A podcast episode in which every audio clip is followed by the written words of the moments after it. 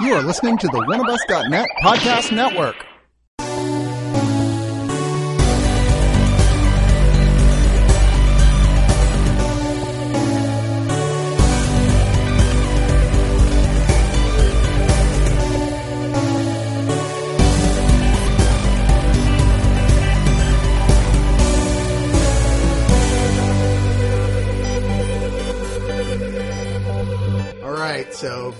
This time was coming, and this is going to be a big conversation because we got a lot to talk about here. Because these are the CW DC shows. Woohoo! We are going to talk about all four of them. Man, next year we're going to have to talk about five of them because they got Black Lightning about to join the the pack. And I, I want to make a quick comment on that. A lot of fans upset that they've stated that it's not officially part of the Arrowverse. Well, they said that about they Supergirl, said that about Supergirl. Yeah. It was on a different network. Eventually, it became part of the same universe, and eventually, it became part of CW. If people remember, this Black Lightning was originally being shopped around, and Fox had dibs on this, Yeah. which they declined to go forward with. So, and also, the show was supposed to be set in either Atlanta or New Orleans, and they've abruptly changed that to a fictional city. So that lends credence to the possibility of them maybe merging this to the I Arrowverse. suspect to some degree they're just waiting to see how it's received before they decide to tie it into anything else. Um, for instance, you know the the trailers we've seen for it. Yeah, they scrapped that entire thing. That whole first pilot they shot, they just got rid of it and r- are reshooting from the get go. They're not planning to make that a part of the, the crossover either. Uh, not at this Not at point, this but point. things could change. I wouldn't be surprised about three quarters of the way through the next season of all these shows. Suddenly, we see Black Lightning show up. in Yeah, something. the original script for Fox, I thought they already had the first three episodes in the can, so those probably don't work now that it.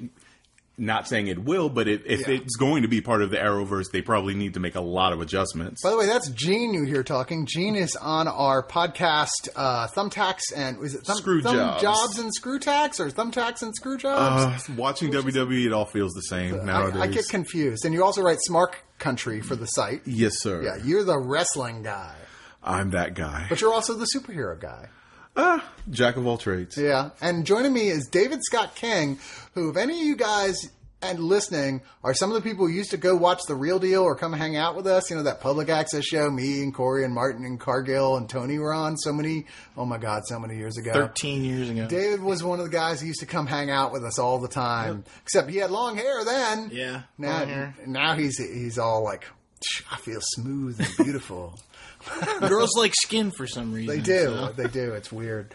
Uh, we, and you also, as long as I've known you, we used to, what, what, what we used to call we used to call you Star Wars Dave, right? Yeah, Star Wars Dave. Yeah, and now you're like comic book Dave. Uh, you know, I'm still Star Wars Dave. Yeah, Star And Wars will work. WWE fan for life.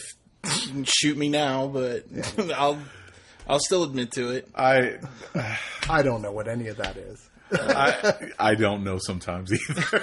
I can't I, I can't justify it in my own mind, but I, it's it, it's been in my head since I was six years old. Same here. I'm hardwired to keep I- I watching float it as in and much out. as it pisses me off at times. Yeah, I float in and out. People come and go, and when the people that I like are hanging out, then I'm watching. Well, then you should listen to his podcast, Thumbtacks and Absolutely, Screwjob. absolutely. Uh, all right, so let's jump right into the superhero shows with Arrow season five. The first of them they called the Arrowverse. Although funny enough, I can't remember which one it was. I watched one of, in one of these box sets, the uh, Comic Con panel, and some with the person who was hosting it referred to it as the the Flora Flarrowverse. Like Flash slash Arrow. It's like that's not that's the fetch of this Comic Con. I've also heard it called the That's not a Berlanti thing. Let's not. yeah, I've heard the Berlanti. let's not get that caught on. yeah, but I mean, even the like official wiki is is Arrowverse. the Arrowverse. And I was like, okay, it was first. It's sorry, it's the Arrowverse, and Arrow is up to season five. When we launch in here, we see Oliver Queen is still mayor, right? As we knew from uh, it was a Judd Winick's run in the comics, I believe, Yes. that Correct, made yeah. him into the, decided to be the mayor. highly underrated run. Uh, everybody's kind of gone their own ways. It really was, by the way, great run. Uh, Felicity goes, "Hey, bro, I'm not going to sleep with you anymore, but you should start a new team." And starting off with this guy who's been kind of irritating around, irritating you anyway, a vigilante called Wild Dog who just wears basically a hockey mask. I was like. So you don't get that you look like a Hispanic Jason Voorhees. That's Yeah. not. I was gonna say like, is this guy like a Hispanic Casey Jones from the Ninja Turtle? And the thing is, some people were debating on whether that's an actual character or was it created just for the show. No, he No, was he an was- actual DC yeah, character. Yeah. I actually like that actor. He was in. I want to say Reaper. He was, and uh, the earliest thing I remember him in was uh, War of the Worlds, the Tom Cruise. Oh, good one. lord. Yeah, that was I remember, if, I, if I'm not mistaken, he was also in the first two seasons of The Strain. Yeah, I believe he was. Yeah, I boy, it was so short time ago. I watched that and I don't remember. uh, now, our initial big bad, bad is a street level big bad, Tobias Church, who's like a big bad gangster who steps in. And he's like, "Well, I'm going to start gathering together resources. I'm good at being. I'm just a businessman. See, I'm a businessman. Gather all stuff together, but he's really good at it and good at fucking with Oliver." And rather quickly figures out who, that Oliver is in fact Green Arrow, which, to be fair, is not terribly hard to figure out. at this point. you know, really isn't. Uh, meanwhile, with the flashbacks, it's, it's the Russia year as Oliver is dealing. It becomes a member of the Russian mafia, the Bratva, in order to get try and get close to Dolph Lundgren's character, who is a big bad in the flashbacks. I enjoyed Lundgren so much in these flashbacks. And that's the, that was that was the really slow part for me. Not that I didn't. I mean, everything that Lundgren was involved in was exciting, and and you like hung on everything that he said, and he did. But when it was just Oliver and uh, and the rest of the Bratva just going back and forth, I'm like, Yeah, it went in circles skip. a lot with that the Bratva did. stuff. I I still, as much as it did do that, a- anything was a huge leap uh, forward compared to last season's That's flashbacks. I and I forgave the show for the flashbacks for the longest time, but season four.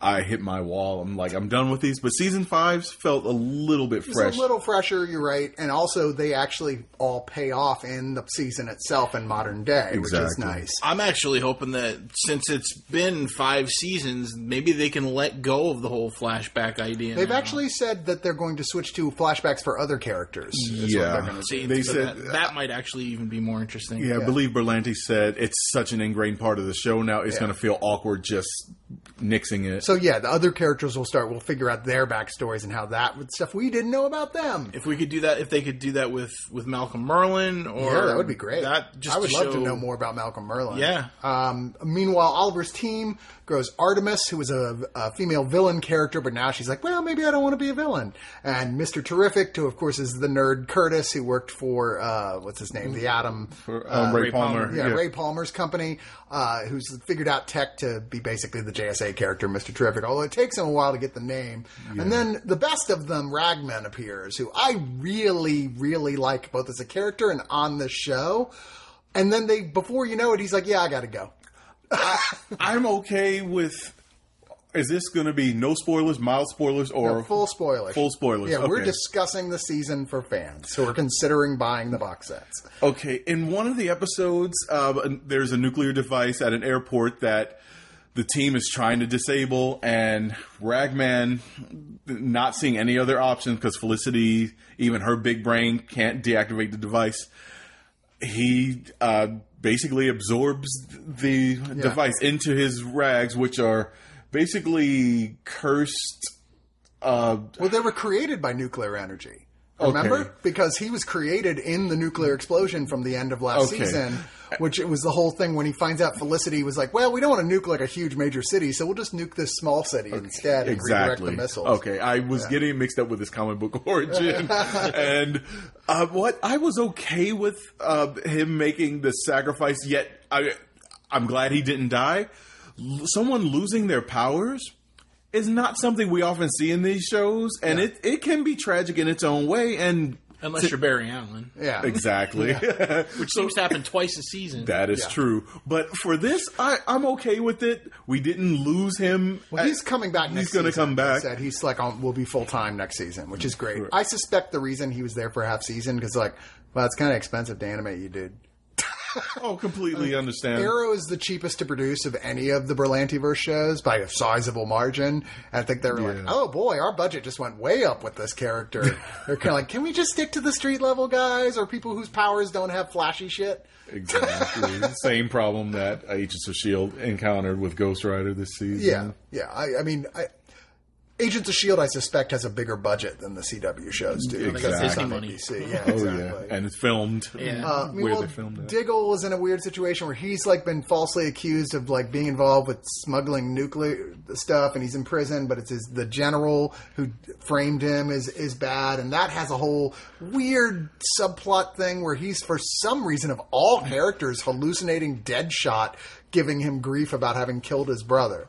I was like, why Deadshot? Normally, military thrillers like this are t- completely my cup of tea. That is so what I want out of any sort of genre fiction, but it kind of fell flat for me. Yeah. All that Diggle stuff this season felt like they needed something for him to do, and it Yeah. felt tacked on. Agreed. And it was really, they were just, it was something to get him out of the picture while everybody else did what they had to do until there was time to, to find an excuse to get him back in there. I think just so they didn't have two drill sergeants for the new heroes, maybe with Ollie and Diggle. Meanwhile, with, with of course, uh, uh, what's his name? Uh, Toby Bias Church being a street level villain and uh, mildly interesting, they get him out of the picture relatively quickly when they introduce a new uh, villain called Prometheus, who's in a mask and he's an arrow fighting guy, of course, and he's going around just murdering people. And in fact, he gets out of, he, he frees Chance from police custody.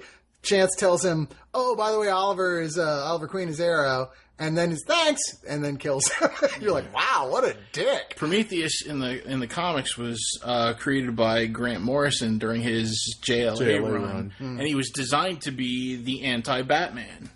Uh, Parents were killed by law enforcement officers. Yeah. He grew up hating the law, grew trained to Yeah. be able to take down the man, so to speak. Right? and then then had some sort of hard drive uh, inserted into his brain where he could kind of like Amazo, Yeah. where he could replicate someone's fighting style just by watching them for a certain. This amount is a time. wildly different yeah, interpretation of this yeah. character. It's kind of a dumbed down This is version. revealed. This is just like this is the big twist of the season. Oh my god, it's that guy who. Where did he come from anyway? Yeah. Who's suddenly We've never Oliver's seen right hand man? Yeah, who seems to always talk in a really crazy kind of voice. And the, the big twist with this is another character appeared this season, Vigilante, Oh, who- who's I used to Yeah. love that fucking comic book Yeah, when they I first did too. That character, it's the best outfit. all the comic fans that were watching the show were all excited not only for uh, Vigilante Yeah. showing up, but because of District Attorney that was helping Oliver Queen during the course of this season,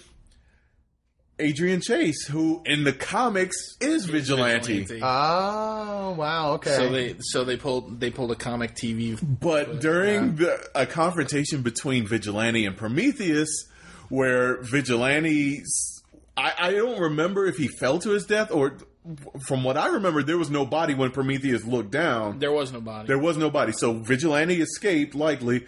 Then Prometheus takes off the hood and is revealed to be Adrian. Adrian Chase, Yeah. which.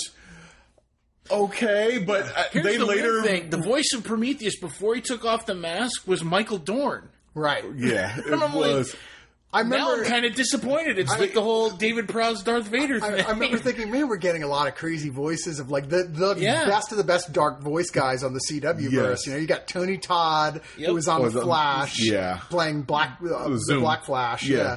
Uh, and then you have uh, oh god, Tobin Bell is uh, was voicing uh, Savitar. Savitar. and you're like, Jesus Christ, man, they're just Yeah. they, they're hiring all Yeah. the best talent there is for that stuff. yeah Too bad Miguel Ferrer is gone. They probably would have found somebody for him to do Yeah. too.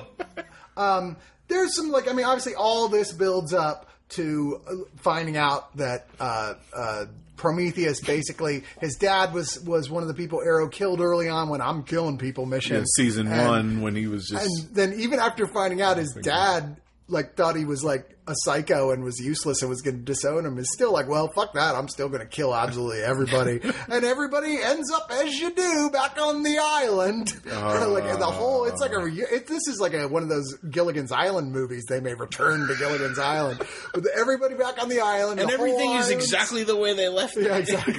the whole island's ready to blow, and the one thing I'll say for sure, I mean, I actually liked the last quite a few, uh, like last five or six episodes of this. The only difference I saw was that they they actually built a spa, which was Yeah, right. But you know, we're all going. There's only one reason I really want you to go back to the island, and that's because we know that Deathstroke, Deathstroke is, is there. And sure enough, not only do they bring Deathstroke back into the game, and they do it in a way where he completely forgives Oliver, and you're like, yeah, I've heard- and they set you up. We're like, does he though? Yes, he does. Um, And then he doesn't. Well, and then he does. then he and does. we didn't get we didn't get Deathstroke for a while Yeah. because of the whole unwritten. Once a character's film starts going into production, you can't use him on Right. TV anymore. that's which- obviously not the case now. Exactly. Yeah, because they brought which in Superman itself is disappointing. yeah. Um, but now apparently they've announced he's going to have a big part in the next season. So, which I'm super excited. I just say fuck it, give him his own show.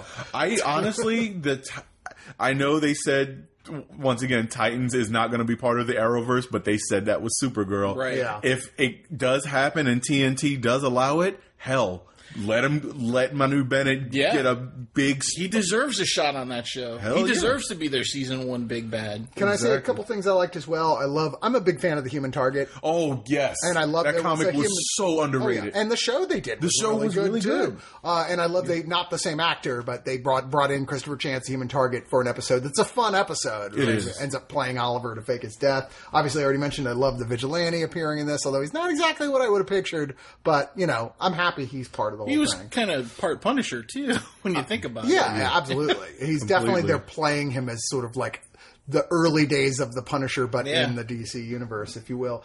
And I love that it ends with a Talia versus Nyssa Al Ghul showdown, which Oh, I'm like, oh, dude, I'm like, I've I've hoped they've made porn of this for years.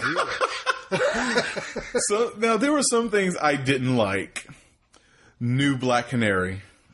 You see, I actually liked New Black Canary. My only f- problem was they did almost nothing with her. I oh, I don't know if it was the writing or the fact that honestly this I may be in the minority with this. The actress just doesn't do it for me. Like she just is, comes across as bland, generic cop. I was I would almost hope they had they would have put Artemis in a more primary position because I liked that actress. I Yes. thought she was good, and I was uh, Agreed. excited they were making Although her I a hero. saw it from from a mile Yeah, away, yeah. the twist coming. But I enjoyed that actress. I enjoyed Curtis. I enjoyed Ragman. New Black Canary just And see, when I saw Black Canary, I'm like, I I instantly thought, well, you know, she she she's not so so great as Black Canary, but she'd be an awesome Renee Montoya if they made her the question. Yeah, that's what you were saying earlier. I, Yeah. I don't disagree. And this being the, you know, the Arrowverse, anything is possible. Quite frankly. And Question they link fits him- better on Arrow than any of the four shows. Yeah. agreed. Um, uh, I will say I'm so sick of fucking Quentin. I wish they would just kill him off the goddamn show. I'm like, at first I'm a drunk, now I'm not drunk, now I'm a drunk, now I'm not a drunk. He's like, oh, for fuck's sake, stop whining. That- plot device. They felt like they were just twiddling their thumbs with stuff for him, twiddling their thumbs with stuff for Thea, Ollie's same sister. shit. It's always back and forth, the same angst. And over they and did they give a reason why she didn't do any of the action stuff this season? I was I heard every rumor on under the sun she was injured, she was pregnant. Well, I know story wise why they didn't. Yeah. I don't know the real real Uh, reason. yeah, Typically, when stuff like that happens on shows with someone who's been doing action stuff for several seasons and just stops, it's typical. There's typically like a Yeah. real reason for it. Yeah, I don't know, uh, but yeah, I really had had enough of the whole extended Arrow family. I was the happiest moment I had in the history of Arrow was when they killed off Laurel. I was like, God, I fucking hate Laurel. Honestly, one that I hate more than anyone who returned again this season, Oliver's son William. He is the biggest plot device on any of the four Arrowverse shows. He, you need to to push Ollie to the brink, have him get kidnapped. That's true, and that's what they do. Although now at least they they. I hate it when they take forever to do a reveal to a, a character, like, oh, he's actually this. And they're like, let's just get it out of the way. Now he knows he's Arrow. And it's like, okay, that'll be less annoying now Yeah. that he actually knows that. Um, yeah, I mean, And here's the, that's what something that annoys me about the whole idea of William is that Oliver actually has a son, and it's Connor, and Connor Hawke, who actually ends up becoming Green Arrow after Well, Ollie in the dies. comics. In the comics, yeah, in the comics, I fair think enough. But the issue is that the CW they tend to cast young, and they tend to not want having a someone having a kid that's already teenager will age Ollie quite a bit.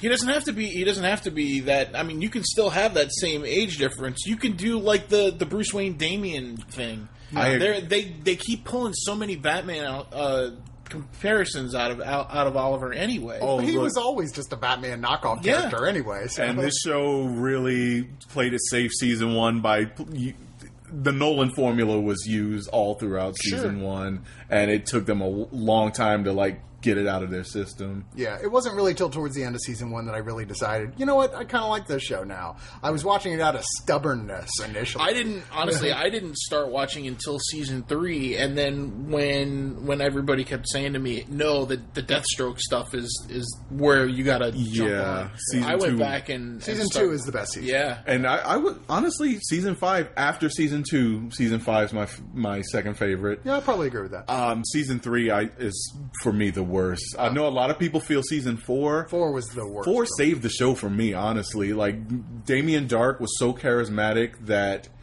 I. It's just season three was the we're gonna make this show as Batman as possible. The Ra's Al Ghul they had was just not the dark, charismatic person with a cause that Yeah, Uh, they made him more terrorist than. he- Yeah.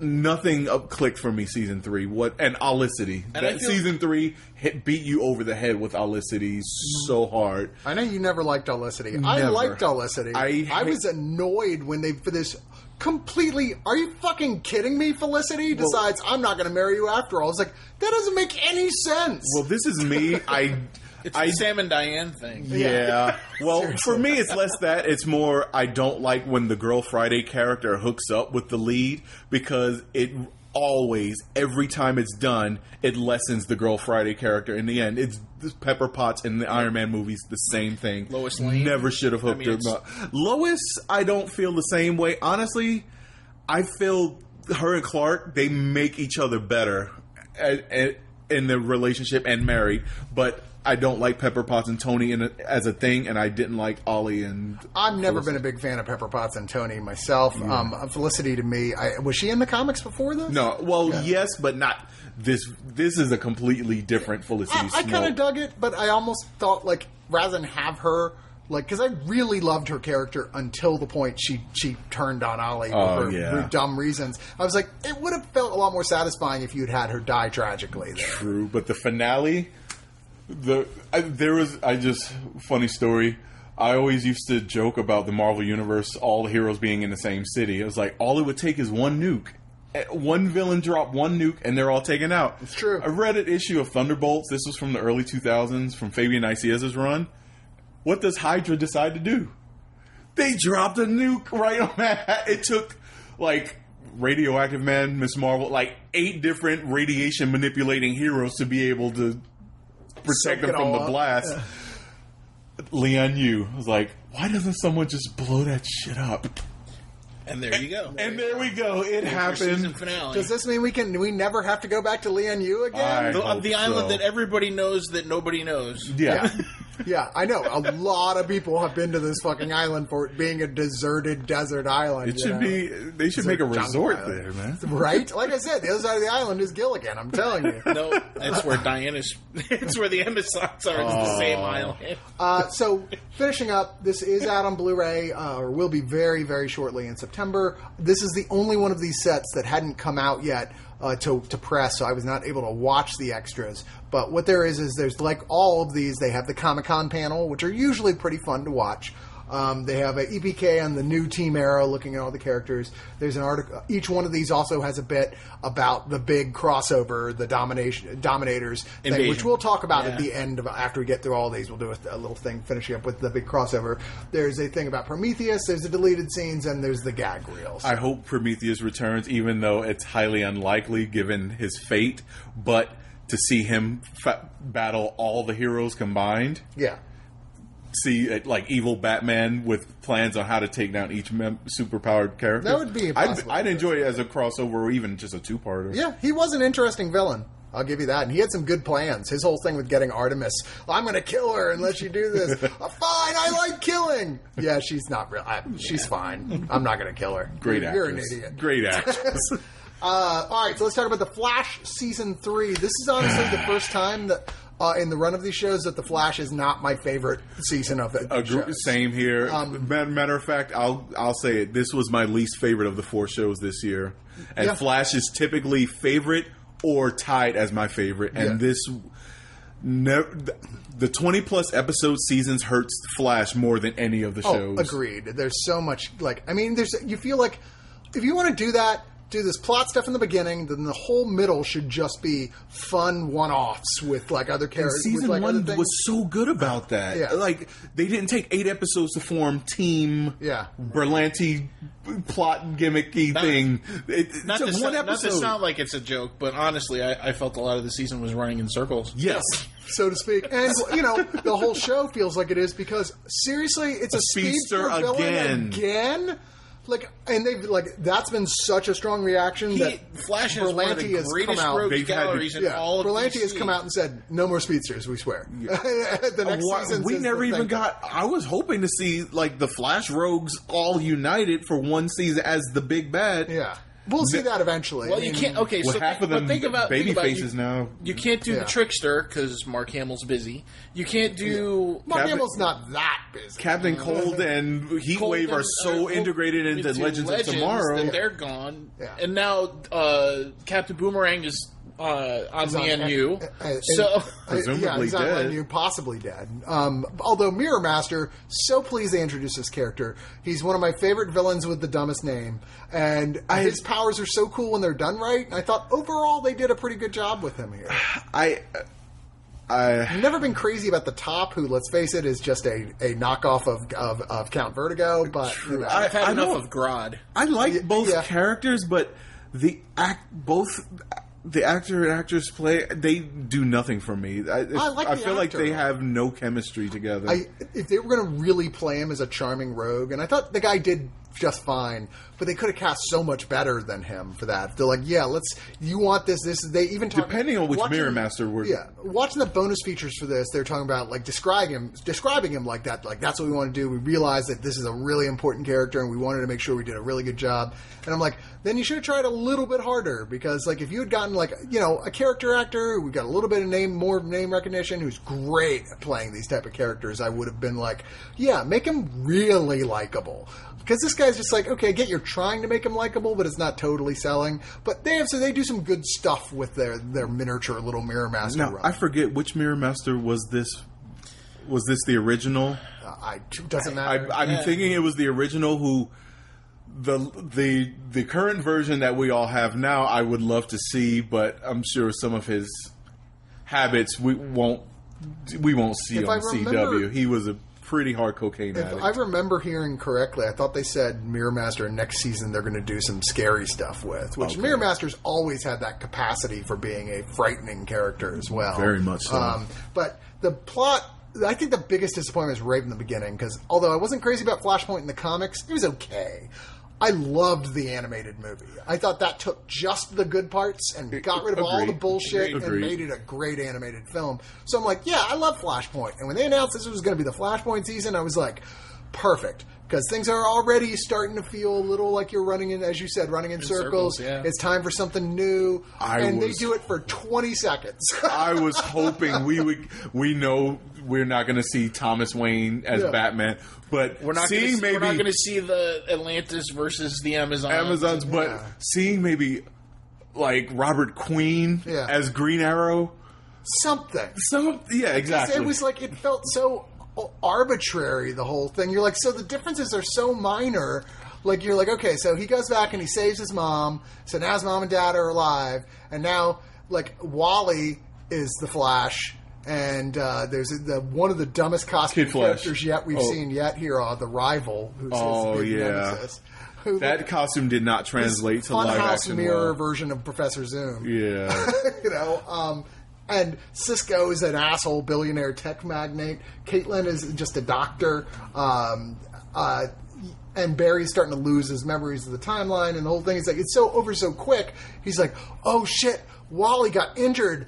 I need to go back in time, change the timeline again. He's like, man, seriously, dude, you're like bipolar or something. You're just It was, it was almost like they, they wanted an excuse to call it Flashpoint. Well, yeah, and they act like the whole season is Flashpoint because a couple small things changed after he came back.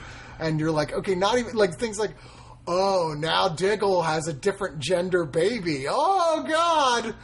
I, honestly, Flash is also the most guilty of this as far as doing something crazy for the season finale, and then by the second episode of the next season, undone. Every- It's it should have been the whole undone. fucking season. Agreed, in or at least till mid-season break. Yeah, it was just a massive disappointment. It was like an episode and a half of like Flashpoint, and then it's like, oh, back to the regular world. Where then there's yet new excuses for everybody to be mad at everybody about stuff with the whole. Oh, one of the timeline differences is Iris is now mad at Joe about oh fucking something. Who cares? Mm, no one cares. And coffee Cisco's- on her somewhere. Cisco is angry at Barry both because he changed timelines and because he won't change the timeline again to save his, brother. brother. And you're like, what? Get it straight. Um, and then the whole, which I thought was a, is a funny r- gag, and they're doing it again next season, is they keep getting a new Harry every season. Yes. and, and HR, who's a really annoying character, but then he grows on you after a while. I thought was like, okay, that that's a funny bit. Uh, and I love that he and Cisco hate each other because you kind of hate him too. Yeah, and Tom first. Is so good at playing each yeah. of these different Yeah. versions of Wells. He's kind of the standout guy on the show He in a lot of ways, I think. Um, yeah, uh, and then I like Caitlin's transfer, like becoming Killer Sn- Frost, Killer but it happened so it took so long, and it was so like we know she's going to turn into Killer Frost. Just get it over with already. Yeah, but that's just it. Once it happens and she goes all the way, where do you go from there? No, I mean, yeah, and no, it's true, and obviously they don't want to write her off the show. And then that al- also, then you also got to realize that that ups the budget because Yeah. they got to yeah. keep using Oh her. yeah. Speaking of budget, though, when she went full Killer Yeah. Frost for those two episodes, we were seeing That was like better X-Men. effects than Iceman in the X Yeah, Men movies. it was like Yeah. X Men level. But Yeah. the thing is that you can't keep that up on a CW budget. My question was, how did she learn how to do that stuff so fast when she just got her powers this season? just kind of feels it, baby. I'm guessing so. Uh, and meanwhile, of course, Dr. Alchemy is the new character who turns out to be a hypnotized Tom Felton. I will say, I mean, Dr. Alchemy is just kind of a killing time till we get around to introducing Savitar type character. Pretty much. Uh, that is yet more like, oh, here's more Fallout from Flashpoint. He's turning characters in the real, re- regular universe into, Into the the people Flash- they would have been in, Yeah. in Flashpoint. On a different Earth, The villains, yeah, on the different Earth, starting with the rival. Um, and that creates yet more angst because Wally's like, "Hey, how come Jesse got superpowers and I didn't get them? We were in the same fucking dark matter explosion last season." And he's like, uh, "Dr. Alchemy's like, come here, WB son. I likes got." women more than they like minorities. Alchemy's like, "Come here, son. I got a deal for you. Let's talk." Try this. but I, I at first really hated Tom Felton on the show when he's just the aggravating, constant asshole. But Because then- everybody recognizes him as Malfoy, so he's got to Yeah. be that same recognizable character. But then they did the thing that surprised me the most. First, they would go, "Oh, he's the villain," which you expect. But then they go, "Wait, he doesn't know he's the villain. He feels terrible about it, and now he feels terrible about treating everybody like shit, and really wants to be a better person." And Which that I did not for me. see coming. Yeah. I was like, "Wow, I really like him once he's on Team Flash." They- and that- now he's they- gone again. They Yeah, made wow. the dive over cliche gorge. They really, yeah, They just right past jumped it. right over. They made you think they were falling into it, and then they were like, "Nope, we were Nope, just we made it." Past that. um, I I do like Jesse Quick. I hope they have more of her. Yes, I I, although I, I'm such a huge fan of her from the comics, and her and our man eventually hook up. So I'm Yeah, but he's dead now. Oh well, no that the one that Or at least that the, died. the 1940s one is dead. Yeah, that was uh, Rick Tyler, the original. Um, no, no, no. Was it Rex Tyler? Rex. Rex. That was, the original. okay. Yeah. Rick is the the one the from- son. Yeah, or grandson. Grandson, I guess yes. it would have to be grandson now. But once again, all the Savitar shit is giant. Like him turning out to be Evil Barry, which I'm sorry, I don't buy at all. So he became Savitar because he was a little depressed and bored. Yeah, I'm not. I'm sorry. They're like, I'm a time remnant. Which, first off, shouldn't Black Flash have been chasing him if he was a time remnant? Agreed. Which is the whole plot of, of this season of Legends of Tomorrow. Yeah, he shouldn't be uh, just have that much time to kill to eventually become evil. if they know? said the suit that he he created protects him or masks him from the um, Black Flash's presence, Yeah. I would be okay with But that. they never bothered They never it. even And, bothered. and to once again, just the idea that this Barry Allen could ever become that guy. I mean, I'm so yeah. You saw Iris die. I get it. That's traumatic. I still don't buy for a second you would turn into Savitar. It's just completely unconvincing and just feels like we got to have another speedster villain. And now we'll pull the oldest trick in the book on time travel type shows. It's you. it's Flash What man t- versus himself. with a twist.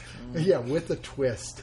Uh, Just not crazy about that whatsoever. In fact, it drags on forever. It gets so convoluted too between that and, And- the, Al- the Doctor Alchemy, like Felton being able to channel Savitar, you know, so they can speak to Savitar. And there was so much Back in- filler. who's in this So trapped? much Why is and then they there a brought prison uh, in with, the Speed then with Force? Vibe and, Vibe and, and Gypsy. That was like a, another small. I liked Vibe and Gypsy. No, that was a good thing, but it, they didn't. They didn't do anything with Yeah, it. they. I, it's just great watching them flirt. I was like very satisfied. And given as much as many filler episodes, we could have got one episode just with them. And it would have worked. And I, w- I would have been more happy with that than what we, some of the stuff we got. Yeah. Now the two parter in Gorilla City, I was eh. visual effects wise, I was expecting it to look a little bit better, but given that there was the, the invasion episode, probably ate up a bunch of the budget. Yeah, very true. then they had that musical they had to contend with. Which I'm like, it's okay. I am the guy who usually likes musical episodes of genre shows, and this is probably the weakest one I've seen of any. Yeah, of it wasn't horrible. It just didn't. It doesn't stick with you. Kind of surprised by because one of the songs was written by the guy who's composed the music for La La Land. One of the songs was composed by uh, the woman, the lead character and the main uh, songwriter for My Crazy Ex Girlfriend, which has great songs on Does. it. Uh, and I was like, wow, how is this not better? and you have good performers. Some of them actually have music musical backgrounds. Most Right. of them do. That Yeah. was that was literally the genesis behind them doing a musical episode. Yeah, They're uh, like, hey, we've got these people who are on Glee. Yeah, Melissa this- Benoist yeah. and, and Grant Gustin were both, Yeah, on, both on Glee. Glee. and then the guy they got to play the villain, Music Maestro, was on Glee. as And well. was, wasn't and then um, Joe was like a jazz singer. He had a recording contract Yeah, at yeah. one point. early in and his Professor career. Martin Stein, uh, Victor Garber, wasn't he on Yeah. Glee as well as what's his name's dad? was he? I just, I Yeah. always, to me, he's always going to be the dad from Alien. Alias, yeah. Sorry, I know he's trying to fight it. You're always Although going to be Jennifer he's Garner's now. Mar- he's found his de- definitive character. He is Martin Stein, Yes, like ripped from absolutely. the comics. Uh, yeah, I, at the end, this just got too convoluted. It's so back and forth. For some reason, there's a prison that can't be empty in the Speed Force. I don't know what the fuck that plot device is. So they're like popping people in and out of it. the moment that that happened, I knew end of the season. Okay, they're not going to leave uh, Jay Garrick in here.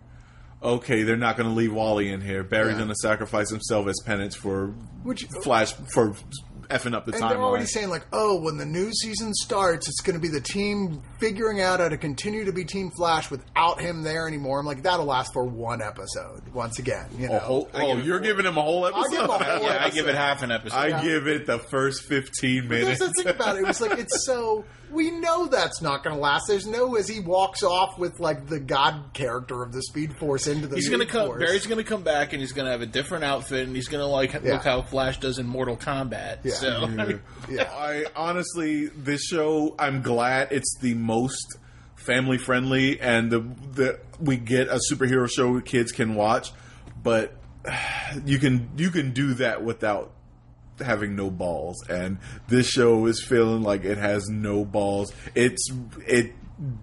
It doesn't even pretend like it's going to take a big risk at for all. me, for me, Flash and Supergirl are the kiddie shows. They're the ones that, that the kids can sit around and watch. and and yet. I agree. But Supergirl stepped it up this year It did. for me. And we'll get to that in a second. Yeah. Uh, the bonus features here with this Blu-ray release, you've got once again the Comic Con panel where they convince Grant Gustin and Joe, I forget the actor's name, to come out and tap dance contest in front of the crowd with each other, like a, which is kind of a funny bit. So they, they Yeah. soft shoe, if it will, because they don't have tap shoes on.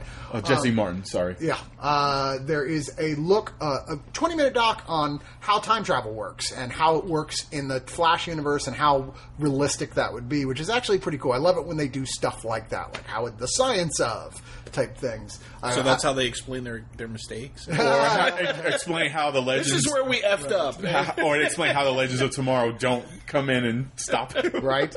I love how they have the nerve, the legends, to bitch at Barry for changing the timeline. I'm like the sheer gall. You kill random henchmen left and right. Who knows what butterfly effects you're causing? Uh, there's a special about the rogues here. Uh, there's a, a yet another part, of course, the invasion uh, storyline crossover. There's a thing about Gorilla City. Uh, there's a bunch of pieces about the musical episode because apparently they were super proud of that. So there's a whole bunch of like every detail. Overhyped.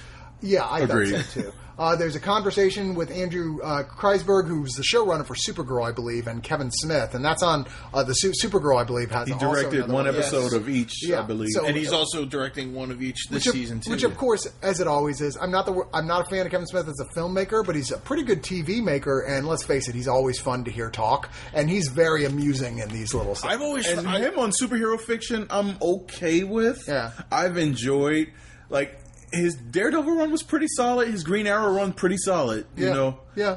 Overall, I agree with you. His comic and I is have. I have yet to hear anybody write more realistic comic book dialogue. I mean, his, his the way that he phrases the way it's almost Tarantino like in how natural the conversations Hmm. are. I've never seen any not not one of of these. he's the best springboard uh, Yes. a- as far as like whoever comes in after him. He he sets the table perfectly. Yeah. He did it for Brad Meltzer on Green Arrow. That's true. Meltzer had probably the best run of like the last 15 years. That's true. And he set the table for Bendis, who probably the best Daredevil run Yes. of the modern era, if not of all time.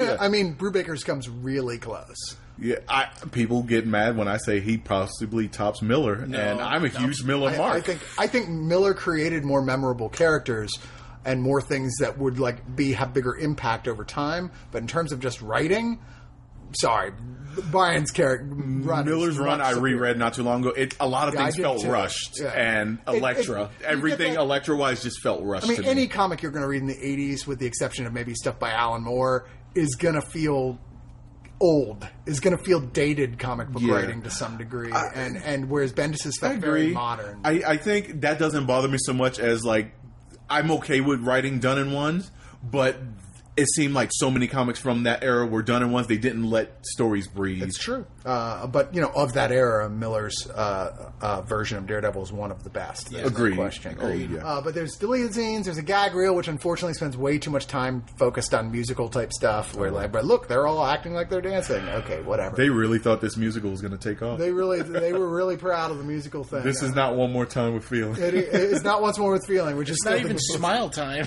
It's not even smile time.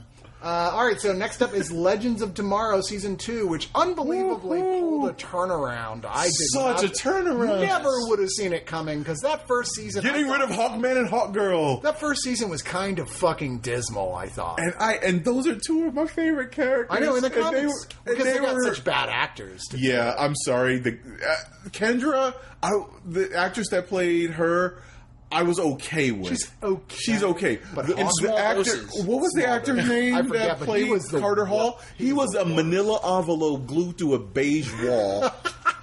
he was walking, talking ambient. I don't. Oh, dude. this show, the this season, the writing's just better. The characters are better. Introducing The uh, villains were given given more to do because I don't blame Vandal Savage, Yeah. the actor playing him. He was fine. He was just not giving given much of Well, the villains are so much more fun here. First off, they're villains we already know. You've got Eobard Thawne, the Reverse Flash. You've got Damien Darhk from uh, Arrow, right? Season four of Uh, Arrow. Season four of Arrow. And then you have Vandal And you have, uh, Savage. uh, well, Um, no, no, no, this um, season. no, no. Malcolm Malcolm Merlyn Merlyn. from season one So of Arrow. they become the Legion of Doom, as, as they make a joke about. It. I think it's uh, Nate Heywood who's be- become Citizen Kane, who's one of the new legends. Citizen Steel. Uh, Citizen Steel. Oh, sorry. sorry. What did I say? Citizen Kane. Freudian Yeah. slip. That would be weird. Rosebud. Um, now that's a, it would have been a, a, a Freudian slip. um, he makes a joke about him, and I like this character a lot. He's like a historian, and he's super ex- geeky about all the super stuff because his grandfather was Commander Steel in the Yeah. original JSA. and heroes that actually want to be heroes it's it, you wouldn't think it would be so refreshing, but this day and age, it, it is. And as well, Vixen I think is great. I really like the actress playing her. I really always liked that character. I like the actress. This is technically um, the grandmother of the Vixen we know Yeah. from current who's day. actually on Mari. the, who actually has a Arrowverse show that exists right now. The animated- With the- yeah, the uh, animated Vixen, which is had some characters in the Arrowverse. They're they're they're show up as voice actors as their characters on Vixen. I haven't watched it. Although I've seen there. There have been little YouTube clips online. Yeah. Yeah, I, I've watched the um, second season just uh, finished not too long ago. Watched that. It's really entertaining. Although I honestly like the actress playing her grandmother, the one on Legends, way more than the actress that plays the current era Vixen. Right. Okay. Um, but yeah, I like her, and I love that this season uses the excuse of like, well, we went and hooked up the 1940s JSA. We fought Nazis, which is always a good thing to happen in any time travel show for sure. Got to fight Nazis at some point, right? Yes. They're, they're there to be punched. They're there. They exist to be stomped out by freedom and liberty and all good things. uh, you know, we get to see like like we did the end of last season, Our Man. We get to see Doctor Midnight. You know, I mean, I was like so Although excited. Doctor Midnight, we I didn't get as much of him as I wanted, or well, we got a little bit of Stargirl, which A little bit, I was yeah. kind of it threw me off because when you get to the King Arthur episode where she's a, she basically is the origin of Merlin as a character in King Arthur times, I'm like, that's hysterical. what, uh, the thing But is, do you not approve? You're shaking your head. No, it's just uh, I'm like, uh, oh yeah, that happened too. Because Yeah. the whole season for me, just George Lucas. Yeah. oh the George was all Lucas you episode. That was the whole Can we talk about the. George Lucas episode? Yeah, they go back. I love the idea because both Ray is a total dork and uh, uh, what's his name? Nate is a total dork. Yep. And we have found out along the way Nate only became a historian because of Indiana Jones. And, that Ray, Ray only got into became science the because of Adam- Star Star Wars. Wars. Yeah. And so when they accidentally throw, scare off George Lucas from being a filmmaker, they stop remembering how to do what they're good at. and so they've got to go back in time and convince George Lucas to be a filmmaker. And it's filled with so many great like Star moments where they're like. I gotta say it. I gotta say it. And they do the same thing with this episode with J.R. Tolkien. Yep. Where like of course Ray cannot help himself, but like and and Nate but like do things that like like yeah, it's a powerful ring and Yeah, stuff and like thi- that. this show They found get its trapped vo- in the tra- in the trash. this show found its voice this season. It it found its voice. It the Found humor sense of humor. Yeah, exactly, which was sorely needed. The only and thing they had last season was stuff between um, uh, Captain Cold and uh, Heatwave. Uh, Heatwave. It was really the only funny parts. Everybody else was so fucking serious. They tried to make Ray funny, but he was so stuck out like a sore thumb because he had no one to play, play off, off of of. exactly. And now with Nate, he's got He someone does. to play off. And it's I think this season it it has its purpose and it stands out from being just a some people call it a Doctor Who ripoff season 1. This is its own thing now. And episodes like the like the Tolkien episode and the Lucas if episode they if they make next Yeah. season, if they make next season, eh, like every episode is that is that well thought out and that full of and that jokes, memorable. then that for me would make the best the best show out of the entire Dude, lineup. zombies during the Civil War, I was like, yes, please. That's a great thing Now, to bring yeah, but see now you're now you're talking like Transformers: The Last Knight kind of territory. yeah, but that was a bad movie. It didn't matter yeah. the fact that Where- You kind of that could have been cool stuff like that happening, but it wasn't in that movie because Michael Bay. And we got Jonah Hex back this season. Jo- Well, which I expect will be back every season. Now. But, uh, I wouldn't be surprised if they eventually put him on the Waverider. Exactly, and he was he wasn't given much to do season in his appearance season one. Right. he was so much better this time, and, And he he's- got to confront his arch nemesis Quentin Quentin Turnbull, Turnbull, yeah, finally. played by um, formerly Frank Lapidus of Lost. Oh, Uh, okay, yeah, yeah, yeah. I I didn't know if I liked him at first because I thought, all right, this guy is a little too charismatic of an actor to play Turnbull. I I take it back. He was perfect. The, you know, the, the only things that I have, had any take back at all, and I think they were just there because they were kind of going with like the Raiders joke was that they were ser- everyone's searching for the spear of destiny, which was like okay, they're basically just nodding at Raiders of Lost Ark there with the But they've mythical also they've also done that You know. that arc in uh, Justice League animated series. as Oh, have they? Okay. Yeah, that was like the that was Lex Luthor's into the Legion of Doom. He had to he had to go to Black Hawk Island to retrieve it for Grodd. That, Yeah. that and the whole back and forth with Rip, who I actually thought the season functioned so much better largely without him.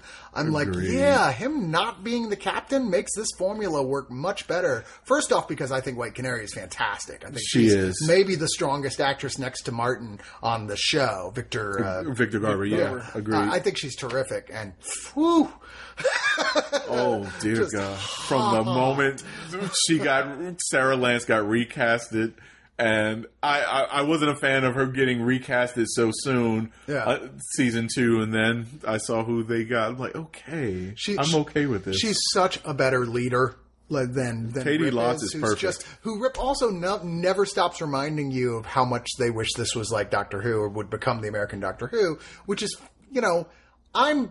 I, I think the show continues in the second season as well. It still really wants to be the American Doctor Who. It just forgot how to be funny or clever the first season, and now it's doing all the stuff a good season of Doctor Exactly. Who does: memorable historical characters. the twist. The, don't forget the twist. The fourth member of the Legion of Doom, Oh, um, uh, a time displaced Captain Cold, who Right. died at the end of season one. Right. Um, yeah. Who they even uh, they brought into a Flash episode as well. Remember? Because Yeah. he's like, "Oh, I need a criminal." Well, actually, that's one of my favorite episodes of that season because he's like, "Rah, One of the only good ones. He's like Edward G. Robinson with the way he plays that character. I love Wentworth Miller. To me, is just perfect as Captain Cold. His ca- Cold, I can put it up against some actual big budget film villains. He's one of the most memorable. And it's got it's that that and his portrayal of the character in itself has got to be a testament to to how well he's done when they actually flip the comic version into how he's played on the show, and that and DC typically doesn't do that. That No. Marvel does la- that at the drop of a hat. The last time I, I remember that happening was when they actually did uh, did that with bringing Harley Quinn into the into the regular continuity. Hell, when the Dark Knight was coming out, uh, they didn't bring Bruce back from the dead, who was Batman was dead at the time. Right. DC rarely does that. This was one of their few exceptions. I'm fine with it. yeah. Me too. Um, also, I forgot to bring in the King Arthur one. I love that Sara totally hooks up with Guinevere. And it's like, Sweet. Where are those deleted? And I love how Ray Palmer has become the person to walk in the room right when the hero's about to kiss the girl. He does it again here, but as he's walking out the room, he tells Sara, "You're the hero, right? Go kiss the damsel." oh yeah, and Vixen gets a pet T Rex. Oh, you know, and I'm okay with it. I'm okay with that. Big ideas. This show should be the most knucking futz of all four of the Arrowverse Yeah, shows. Rip makes out with a humanized version of the ship's computer, Gideon. You're like, which totally echoes the Doctor Who episode, though, where they did the- pretty much the same thing with the with the TARDIS. TARDIS, yeah. Um, but there's just lots of fun and surprises throughout this season. Lots of big laughs. I mean, there's a little bit of like angstiness. Like there's the whole uh, thing with uh, Martin accidentally creating a daughter by changing the timeline, and then feeling all angsty about it. What should I do? I don't, I don't want to lose her, and if I tell anyone she's an aberration, they'll want to. Darian just show up and say, "Oh, it's okay." Yeah, yeah. We can work with that. I, I've been there, dude. It could have been a lot You're worse. so last season. it could have been so much worse. It's not a firestorm point. And then there's a totally solid finale. I thought this all built up to a very satisfying. The legends from the past meet the legends from where the show's up to. And they the were not supposed Doom. to meet Yeah, versus 500 reverse, reverse flashes. flashes. And I gotta say, Matt Letscher, I was not when Reverse Flash. We all know the plot to a season one. Harrison Wells. Uh, it was Eobard Thawne who changed his identity to take on the at the time dead Harrison Wells. Uh, Tom Cavanagh so charismatic as Reverse Flash. I wasn't feeling Matt Letscher seasons one or two of the Flash yet. What a difference writing better writing can make. Loved him. Even episodes that didn't have uh, Merlyn or uh, Darhk to play off of, he was great. Yeah. He was so much written so much better here. And I love the the the the uh, the Doom. What is it? Legion of Doom keeps turning on each other throughout this whole thing. They're constantly plotting against each other, and then they're like, "Okay, fine, we won't do that again." I was like, why are you plotting against me? Because you're such a dick. I was like, Actual line. pretty much.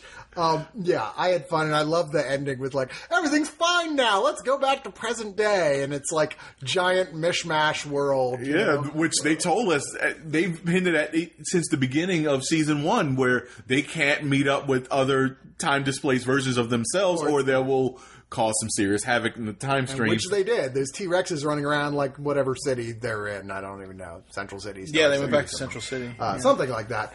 Uh, anyway, so yeah, a lot of fun. Highly recommend this uh, this season a lot. They go- Possibly my favorite of. I don't know. Between this and Arrow are tied as my favorites so far. It's- I'm between this and Supergirl because I thought Supergirl season two was totally solid. Supergirl also vastly improved. Yes. Well, I loved season one myself. I really did. I had my issues with season But- one. I didn't hate it. but season two does like one of my favorite scenes in any. Well, we'll get to it in a second. Anyway, uh, so with this Allegiance set, you've got deleted scenes. You've got another thing about the invasion for the Dominators. Uh, you've got the Comic Con panel. Uh, and a gag reel. It's really not a lot on this, to be sure, but it's also a shorter show than the others by like four or five I believe episodes. 18 episodes versus 23, 23 for the others. Exactly.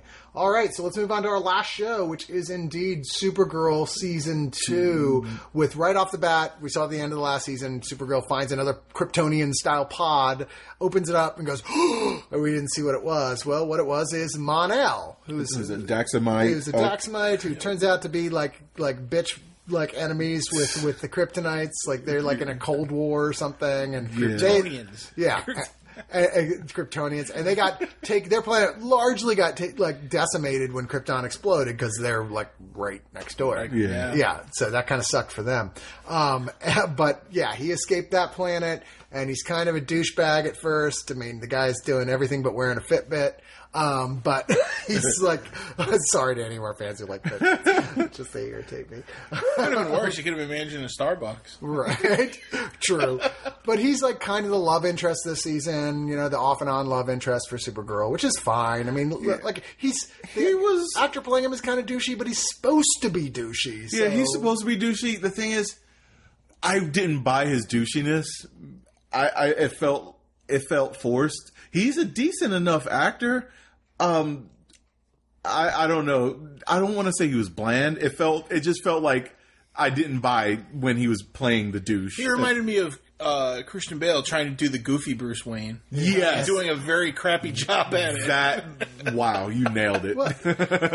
you know, he was he's is playing it kind of goofy. I like by the end, I thought I really liked him. Yeah, was he like, he grows on you. Once he a it out. Um, the, one of the several big bads this season is Project Cadmus. No big surprise coming into a bigger place in this, being run by Lena Luthor's evil uh, stepmother. You know, as you Lillian do.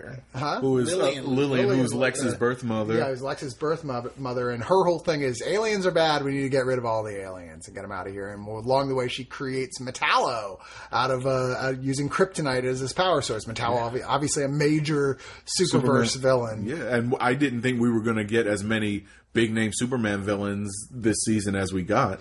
That is very true, and just characters in general. Uh, then, of course, we also get M'gann M'orzz, who pre- uh, initially says, "Oh, I'm another green uh, Martian," and then she's like, "Well, actually, I'm." They followed the comic story Yeah. pretty much I'm, to a T. I'm the Nazi Martians who who Yeah. killed Yeah. every, all your family. Sorry about that. It wasn't me. I left as soon as I had a chance. I'm really sorry, but And you gotta won- you gotta wonder if they brought her in just to like appease all the petitions to bring Young Justice back. Oh, it could be. Possibly. I, I love I love the storyline between her and and, and, John. John. Yeah, I that Uh, was really although they made it almost like a romance angle, and I always thought That that he creepy. played like a father figure to her. Yeah. so it, it was different. I can we talk about the actress that played Lena Luthor? You don't like Lena Luthor? I, I was a big fan of the show Merlin, and she played Morgana Le Fay on there. And the only Great thing actress there. Here, good. Did you? wait, Only her- thing that irritates me is they're clearly doing the exact same thing with her character here that they did on Merlin, where they make you start to really like her and they keep going, oh, you know, you can't trust her. And then it turns out, no, she was doing the right thing all along. And then suddenly she goes, It's you know the what, same- I'm going it's to the- be evil. It's the same thing they kept doing on with Lex on Smallville. Yeah. yeah. She is. She, isn't. isn't. She is. Although she isn't. I And had, then I got eventually a, she is. I got a royal Yeah. headache with her accent cutting in and out. Is is she from Scotland or Ireland? I don't know, but you know what? You can never watch a Liam Neeson film without him doing a Scottish accent again. Then, if you say that, because nobody can't hold another accent worse than Liam Well- Neeson. I don't know. I, it's just all of her scenes. She'll pull off the American accent for about two minutes, and then all of a sudden, I, Yeah. it starts the long- creeping The longer Like, the whoa, scene whoa, goes, whoa, the, the better the chance she'll blow it. she's surprisingly, despite the fact she's instrumental in a lot of big plot things, she's not actually on the show as much this season as she was last season. There's l- less of the sort of bonding between her and Kara stuff because they already kind of established it. So it's like, okay, that's out of the way. Uh, we do get to see Cyborg Superman, who is the proper. Uh, what's his name? Hank Henshaw. Hank Henshaw, the real Hank Henshaw show, shows returns. up as another major villain. He he was another one that didn't really do it for me, and even the actor that played him uh, was it James Harewood. He he said he didn't really enjoy playing him because he wasn't given much of anything. He he was like mustache twirling Yeah. villain with zero depth. That's true. and he actually knows the comics. And he was like, this is he's essentially what would have happened had Reed Richards killed the rest of his crew and gone nuts. They're like, it was cheap to get you, dude. You're already here. yeah, and the, We'll get you. We'll get you a Terminator ma- half mask, and I would have been excited to play it regardless of depth Yeah. with the Terminator half mask thing. That's true. Um, and then Roulette, who I'm blanking on the actress name. She was on Battlestar. she was on uh, right? Agents of Shield too. She was on Agents of Shield. Yeah. Uh, Skye's mother. uh, running a uh, what I thought was a pretty fun double parter with the, the whole Fight Club, the illegal alien Fight Club thing. Yeah. They also managed a way to work Justice League animated into that too with uh, with uh, Draaga. He was Right, also on Draaga being the big Yeah. bad inside of that play, the big, the hard, the the one to beat, as Yeah. it were, the Tyler Durden. um, uh, and then it all leads up eventually to uh, Mon-El's parents, played by uh, the act Teri Hatcher, who played Lois on Lois and Clark, and uh, what's his name, dad. racist douchebag from Hercules, who Oh, played Kevin Hercules, Sorbo. Kevin Sorbo. God, that guy's kind of a piece of shit. I was irritated to see him, but he's such a charming actor. I'm always like, stop making me want to like you, you dick. Uh, but yeah. They, they they come in like you've got to come back, and then it turns into a big Earth is being invaded by aliens again. Yeah, that was my only issue. It it kind of reeked of the Flash. Like, let's use this plot point, uh, the same plot point we used last season, this season. Hopefully, no evil relatives that decide to come to Earth, and humans are nothing but weak cockroaches. Let's invade. I, I like that it all built up into a pretty solid final episode It- yeah, of it did. that, though, It where did. it's like, I mean, her killing her husband, where I'm like, whoa, didn't see that. that I didn't. coming. Yeah, I did not see that Uh, coming at and all. then a really cool Superman versus Supergirl fight, which once again, and I didn't know this, but and I've had a couple people argue and a couple people confirm. So I think it just depends on which version of the characters you read. But they said technically Supergirl is a little bit stronger than Superman. She is. in the They've, comics. they've well, And- they've said that in uh, in uh, When- when Jeph animated Loeb brought her back. that- Okay. that Yeah. because she's younger, she absorbs solar energy faster than he does. And the thing is, I never understood that since Clark was here longer. Right, you think- you would have thought he would have absorbed more. think about it. Think about it as like a rechargeable battery. The more times you recharge Yeah. it, the longer it takes to recharge. so She's it was kind of cool her kicking his ass, and he's like, "Hey, you've always been stronger than me." I was like, that gave me a little thrill. I was like, Cl- "That's kinda oh my cool." gosh, can we talk about Superman? Can we talk about how awesome Oh, he's Tyler Hoechlin? Put this him guy movie. is Yeah. Superman. I think we were all like, I'm just after Henry Cavill. I'm like, I don't even want to see any fucking Superman stuff. and, and, it's not and even no no fault to of Ca- Cavill. to Cavill, It's no. the material way- he's given. the way he's chosen to. They've chosen to. suit is terrible, him. though. Yeah. but this guy is is that. That one we all love. He is the animated Superman. As he is the, the classic uh, uh, because he's Reeves the beacon Superman. of hope. Yeah. he he is the true version of what that character is supposed to be. Unlike how Cavill's Yeah, playing. and similar to how uh, Brandon Routh played him in Superman Returns, I was okay with you can do innocent farm boy Clark without going over the top. I love the Christopher Reeve films, but I think they played it a little too heavy handed with the goofiness of Clark. You can play him as the innocent, naive farm boy, and and still make him as every bit Clark. and Kent. that's and to me that's that's where Smallville fits in. They they finally found their balance with that. Yeah. And but with the way they're playing with with Tyler as as Superman on Supergirl, that was note perfect. Yeah, I just agreed. hate the suit. And I thought this all once again. You have the white, the other good white Martians show up and get in the fight, which is like, oh, cool. They've got an army of good white Martians down here now.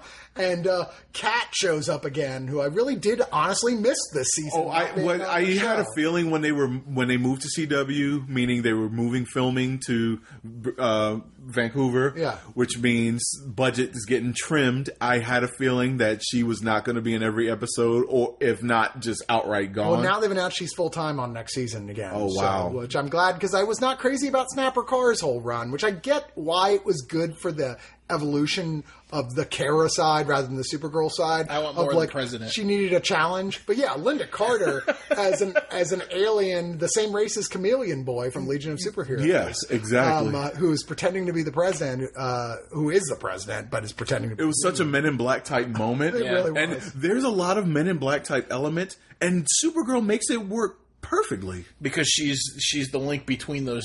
and it that Men in Black type element makes it stand apart from Superman's story so much. Agreed. Agreed. And the girl power element. Can I sp- speak on that? Oh, Maggie and Alex. well, no, Meg and Alex. I, what I mean is, season one. I have an issue sometimes with when male writers try to write girl power type moments and they come off really on the nose and heavy handed. Hmm. Notice a movie like Wonder Woman does not feel heavy handed. Mm-hmm. They don't need to tell you it's girl power, it just is. Mm-hmm. Supergirl season one was a lot of telling us about what girl power means. Supergirl season two just showed us what it was. That's a valid point. Uh, I always and they brought the most they brought the the, the biggest male i mean character to bounce her off of just to prove that they didn't need to show Yeah, it that he i doesn't mean they have showed it to not be tell there. it yeah. you know. no he didn't have to be there Yeah, he's it, you're you're when he's there, you're like, I love him. But honestly, I'm really glad this is Supergirl's show. Is how you feel about it watching it. Um, yeah, I thought it was terrific. I was you've heard that story right? Where the the parents were like we were having trouble connecting with our adoptive daughter, and then we all started watching Supergirl, Supergirl, together, yeah. and it, we we were to, we talk about it and it brought us together. Like that whole story, That I was is like, man, I awesome. all teared up first time I saw that. and that's why I do appreciate shows like The Flash when it's actually firing on all cylinders, Yeah, when it's done and well. Supergirl. They a lot of the superhero TV shows are not really kid friendly, but these arrow two, is not a kid friendly show Arrow never. Well, it never purported to And be, so I'm Legends okay is with that. Kind of back and forth. I mean, Legends, it's- yeah, it's- depending on the episode. It's ribald humor, to say the least. Uh, this is definitely this and the Flash are much more kid friendly than than those two are.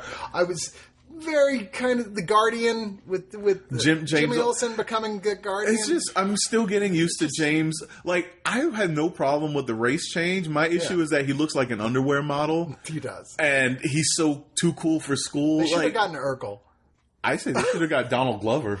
Donald Glover would have been perfect. As- too old, probably, but you know. I mean, this guy's probably like thirty-two. I don't know. Yeah, You know. and I've never been a fan. Even on True Blood, he just kinds of come. o- He comes off as a little bland to he's me. fine. It's just the whole Guardian thing felt like a desperation of trying to figure out something that Something to i do thought for at him. first he was Because- trying to be jiggle Well, the thing Yeah, is, the, right. ri- the Exactly. writers You decided to switch the two of them out It's got and the no- same outfit, yeah pretty much. it's like oh it's tuesday i need the spartan outfit. Didn't the writers say somewhere that they saw another Olicity coming on and they they had to really scramble to break up the Kara Jimmy thing Yeah. and had to come up with something? Wait a minute, wait a minute, David. Are you saying all black armored superheroes look alike? no not at all no it, it's it's not Oh. a race thing. just it's not a two. race thing it's Tony! thing. I know. I'm just kidding. Tony! Oh, I'm sorry. What?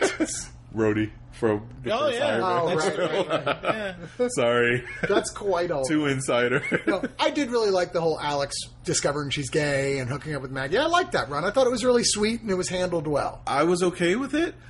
Once again, like Jimmy Olsen, the actress they got, I'm okay with her not having the look, but she really didn't have the attitude of Maggie Sawyer that I like. Mm-hmm. Maggie Sawyer walks in, commands the room, Yeah. like. Like, oh, it's like Captain America. Like when she walks in, shit's going down. Yep. And I did not feel that from this actress at all. Her and and her having her without having uh, Turpin behind or alongside her weakens her to me as a character. I, I don't them, know. I like Turpin. because they bicker back and I'm not. forth I'm so not as well familiar with those characters, so I'm just. Well, taking as they were um, partners and, uh, for the Superman, Superman. comics for a long Well, time. that's what I'm saying. I only know her from the show, and on the This is- show, I like her a lot. They've been apart long enough for me to enjoy one or the other without them being kind of tied to the hip. I just They're kind of like the Gordon and Bullock Okay. of of, Gotham. Right. how they are on Gotham. Correct. Yeah. I could see that. I I don't know. I just They felt they were pretty much. She's like, we don't want to use Renee Montoya yet, but you're for now. You're pretty much Renee Montoya. I, I yeah I Yeah. can see that. Like, it- it's that type of Although um, aren't they bringing in Kate Kane next season? Bat, I- I- Batwoman. Are they?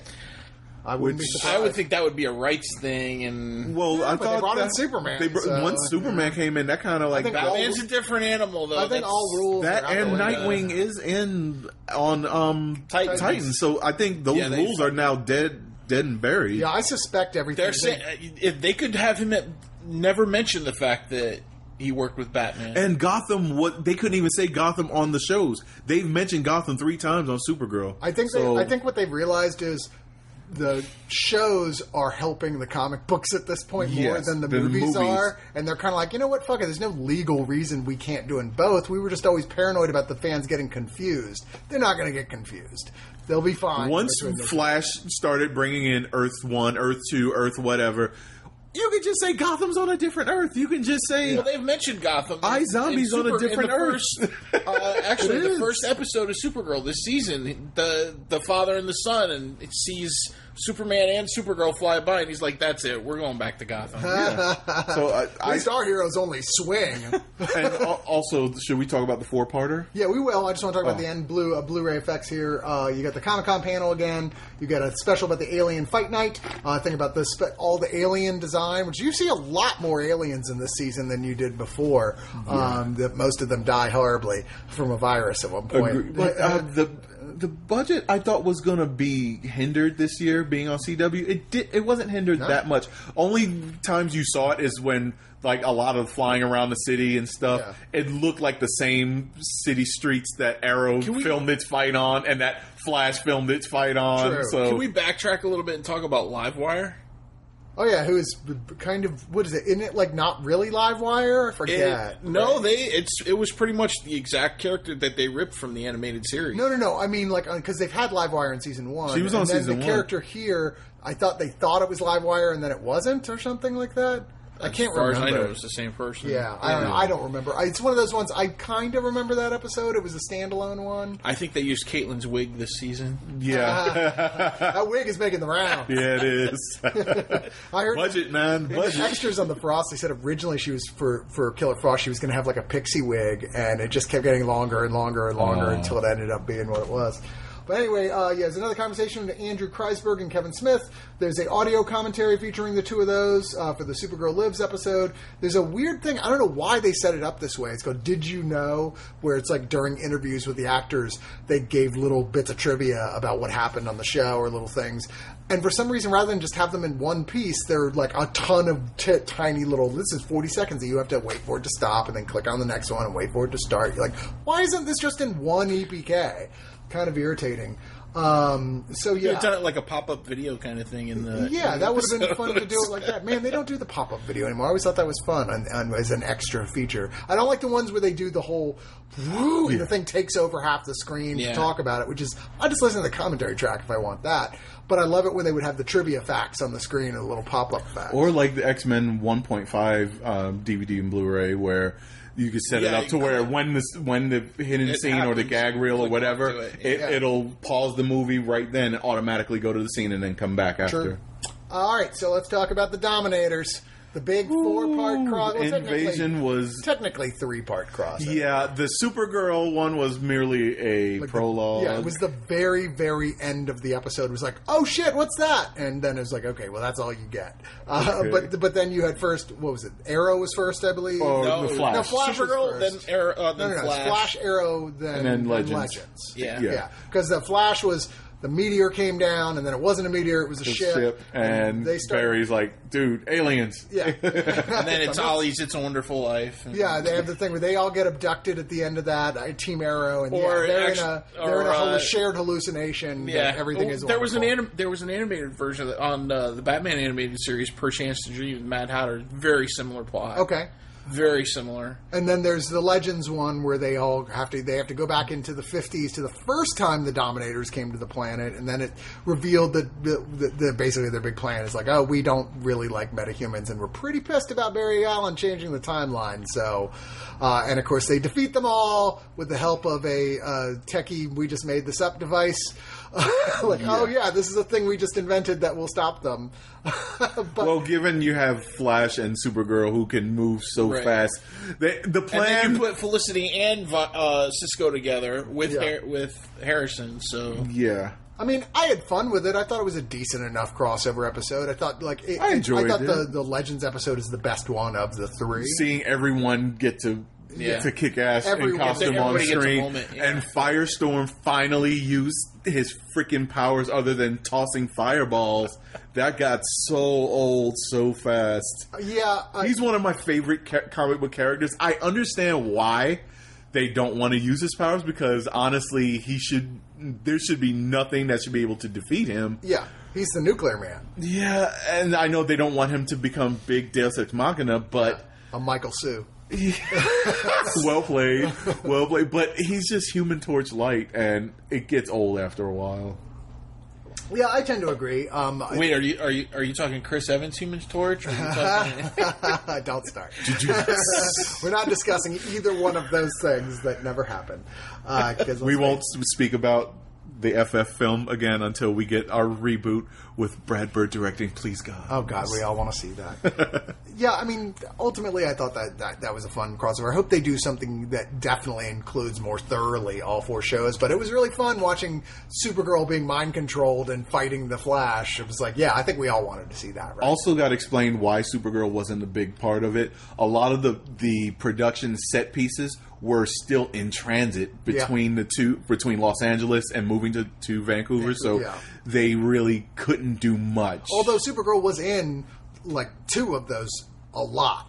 She was in the Flash one a lot, and she was in the Legends one a lot, which lot. is great because honestly, like, whereas I uh, overall, she had a pretty decent part in uh, in the Arrow. The Arrow one, I think bit, they not tried to keep the super powered character because Yeah. Arrow's the one show. If you don't watch the other shows, It's you're not used to Yeah. a bunch of super powered it's more like a characters on Nolan screen. kind of thing where it's pretty grounded. Yeah, it's always startling when there is a meta character in there. You're Yeah. like, whoa, shit! Well, this guy has actual powers. Fuck. Which was, I thought, one of the problems with season four. Damien Darhk as a metahuman kind of fucked up the whole.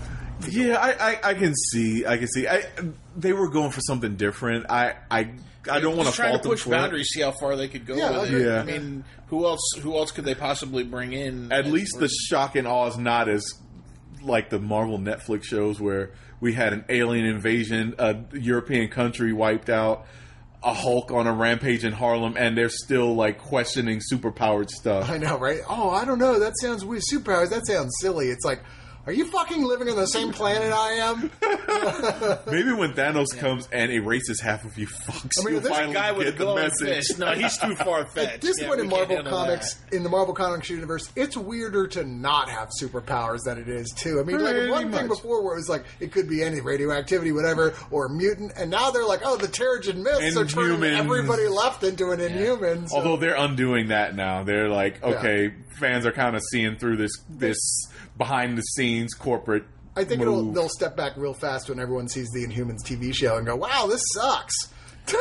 I want it to get. I. It's just more and more. It's Everything's not looking good. Scott Buck who ran Iron Fist. It's going to and suck. and ran Dexter into the ground. Let's Yeah. not forget. Yeah, he's the guy who destroyed Dexter. So First four seasons, probably if it ended at the end of season four, possibly the greatest This TV is show honestly, of all time. Yeah. Inhumans is the first Marvel series I have zero interest in. Yeah, even Zero. Just, even before I knew Scott Buck was involved, seeing the pictures of them, I was like, "This is so cheap." Look, and you got to you It dealing looks with like bad cosplay. Well, also, I- I typically forgive stills early on because most stills of superhero films are not good. Thor, the the first Thor film with Hopkins, Hiddleston, and Hemsworth together, it did not look good. But in motion, in a, in a trailer, it looked fine.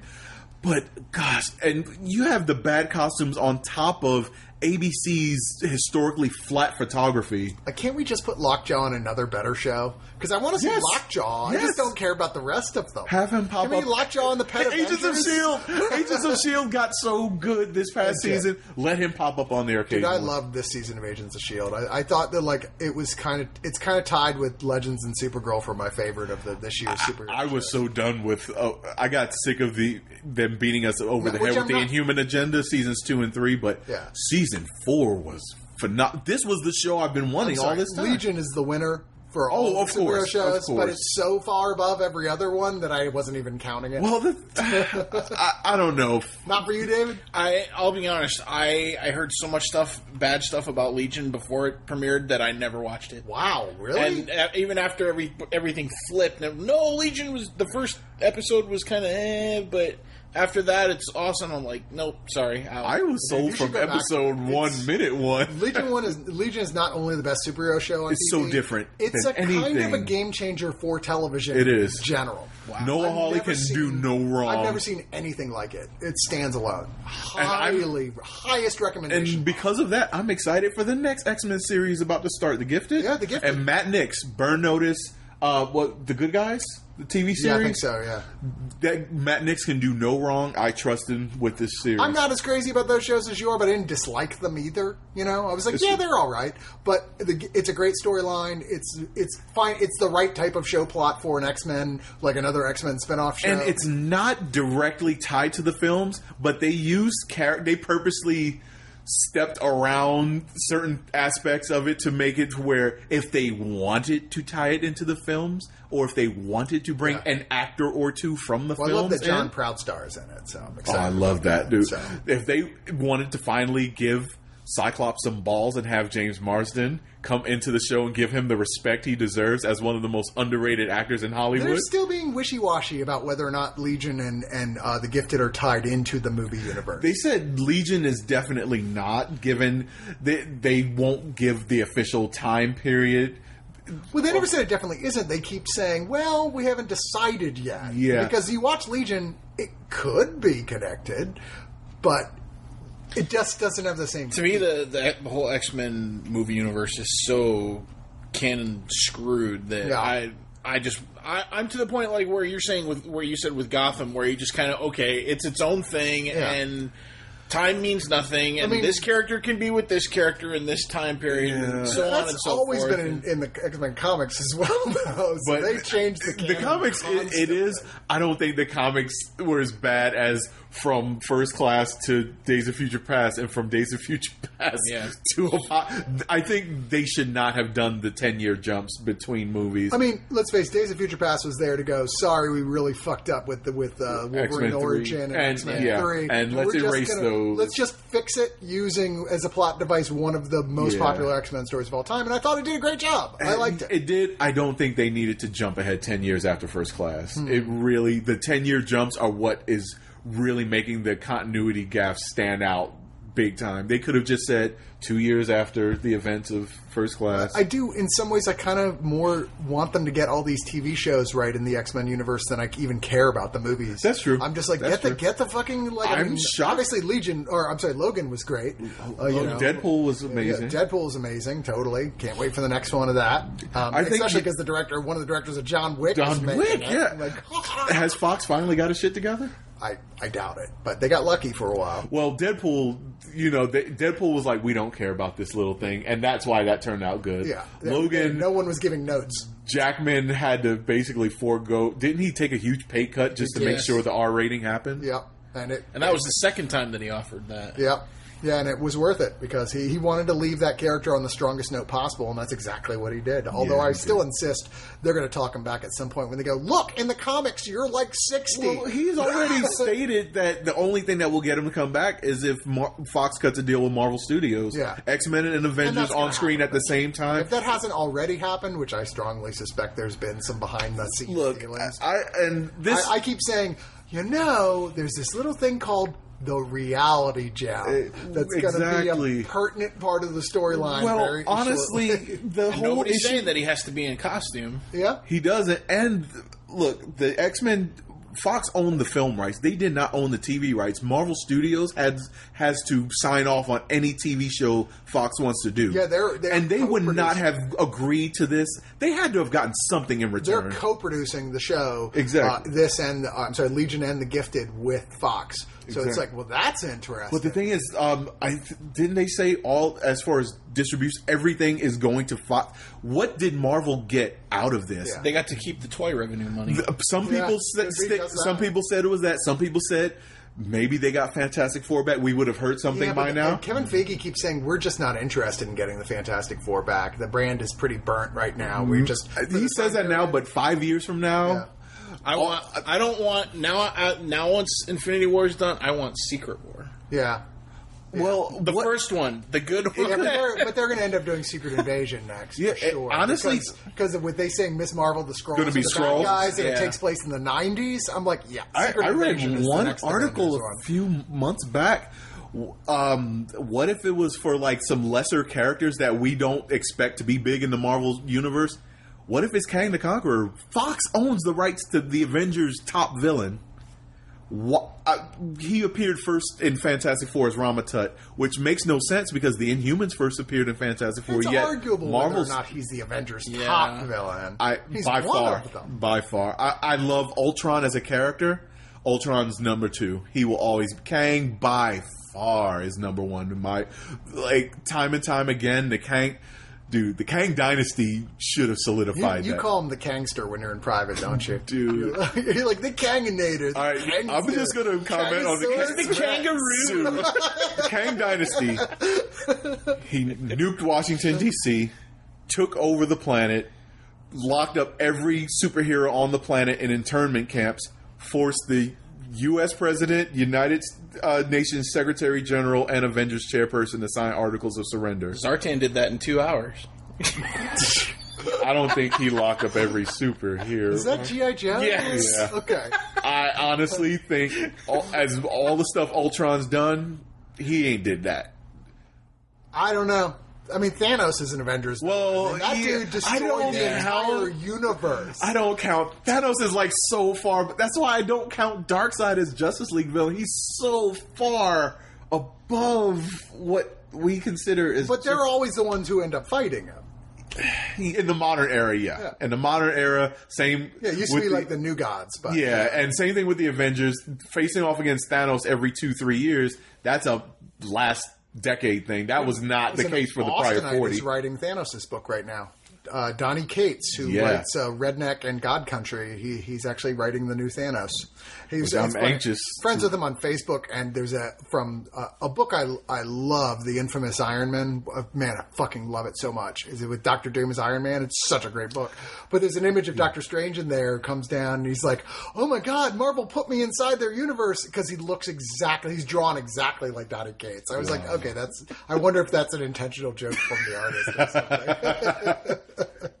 anyway, all right. So we've like gone on and on way past the point we were supposed to, but that's fine. This was fun. Oh, also Hellfire is another show that should be coming up soon. Oh, so From that is X-Men. still in production. Far as I- I, I know, thought the that third they X-Men froze- show is yeah. Well, it was originally going to be second, and then they moved it back to third. This one was supposed to actually be tied to the movies. It was supposed Yeah. to take place like what a year or two after First Class. I still something? might, so we don't know. But we will wait and see. And uh, yeah, that's it though for the the four DC television shows. and many many other shows.